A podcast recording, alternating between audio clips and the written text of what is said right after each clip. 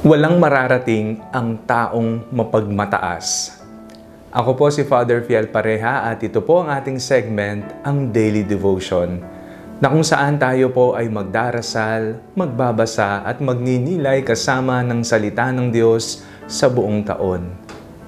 Manalangin tayo. Sa ngala ng Ama, ng Anak at ng Espiritu Santo. Amen. Halina banal na Espiritu, liwanagan mo ang aming puso at isip nang maunawaan at maisabuhay namin ang iyong salita. Amen.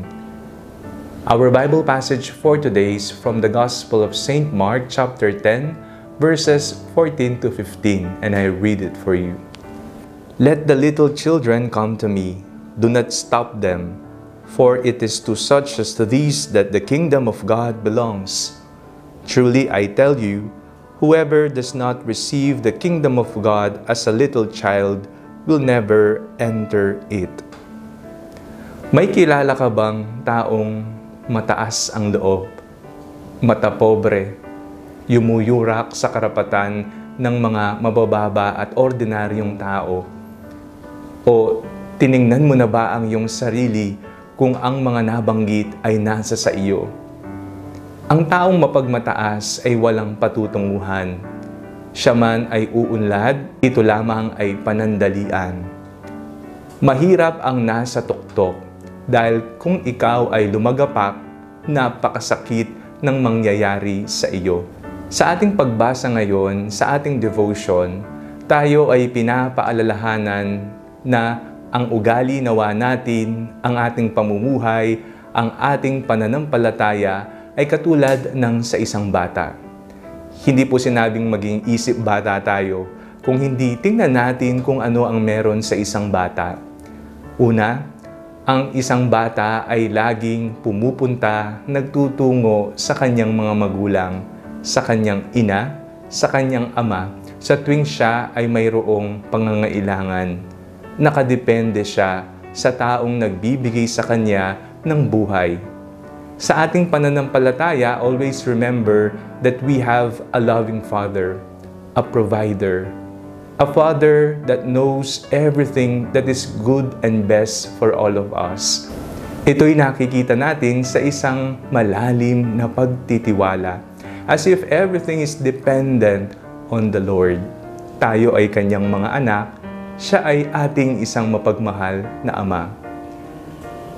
Makikita din natin sa isang bata kung papaanong siya ay mayroong kababaang loob.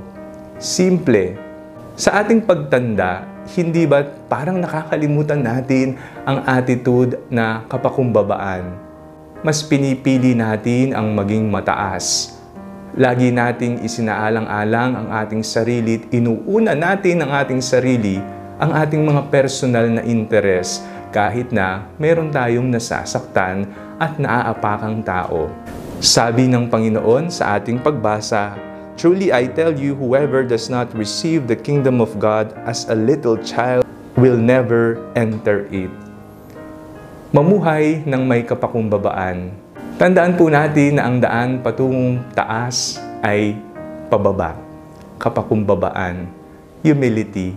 At yan ay makikita natin sa mga bata sa kanilang simple at payak na pamumuhay. Tingnan natin ang ating sarili.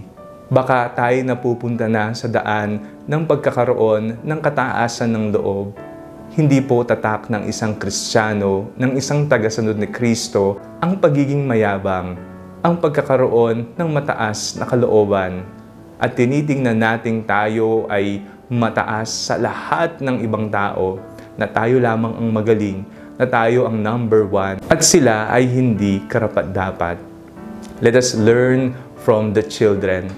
Minsan po tayong naging bata at masaya ang maging bata. Isa buhay natin ang espiritualidad ng pagiging isang bata na anak ng Diyos. Manalangin tayo.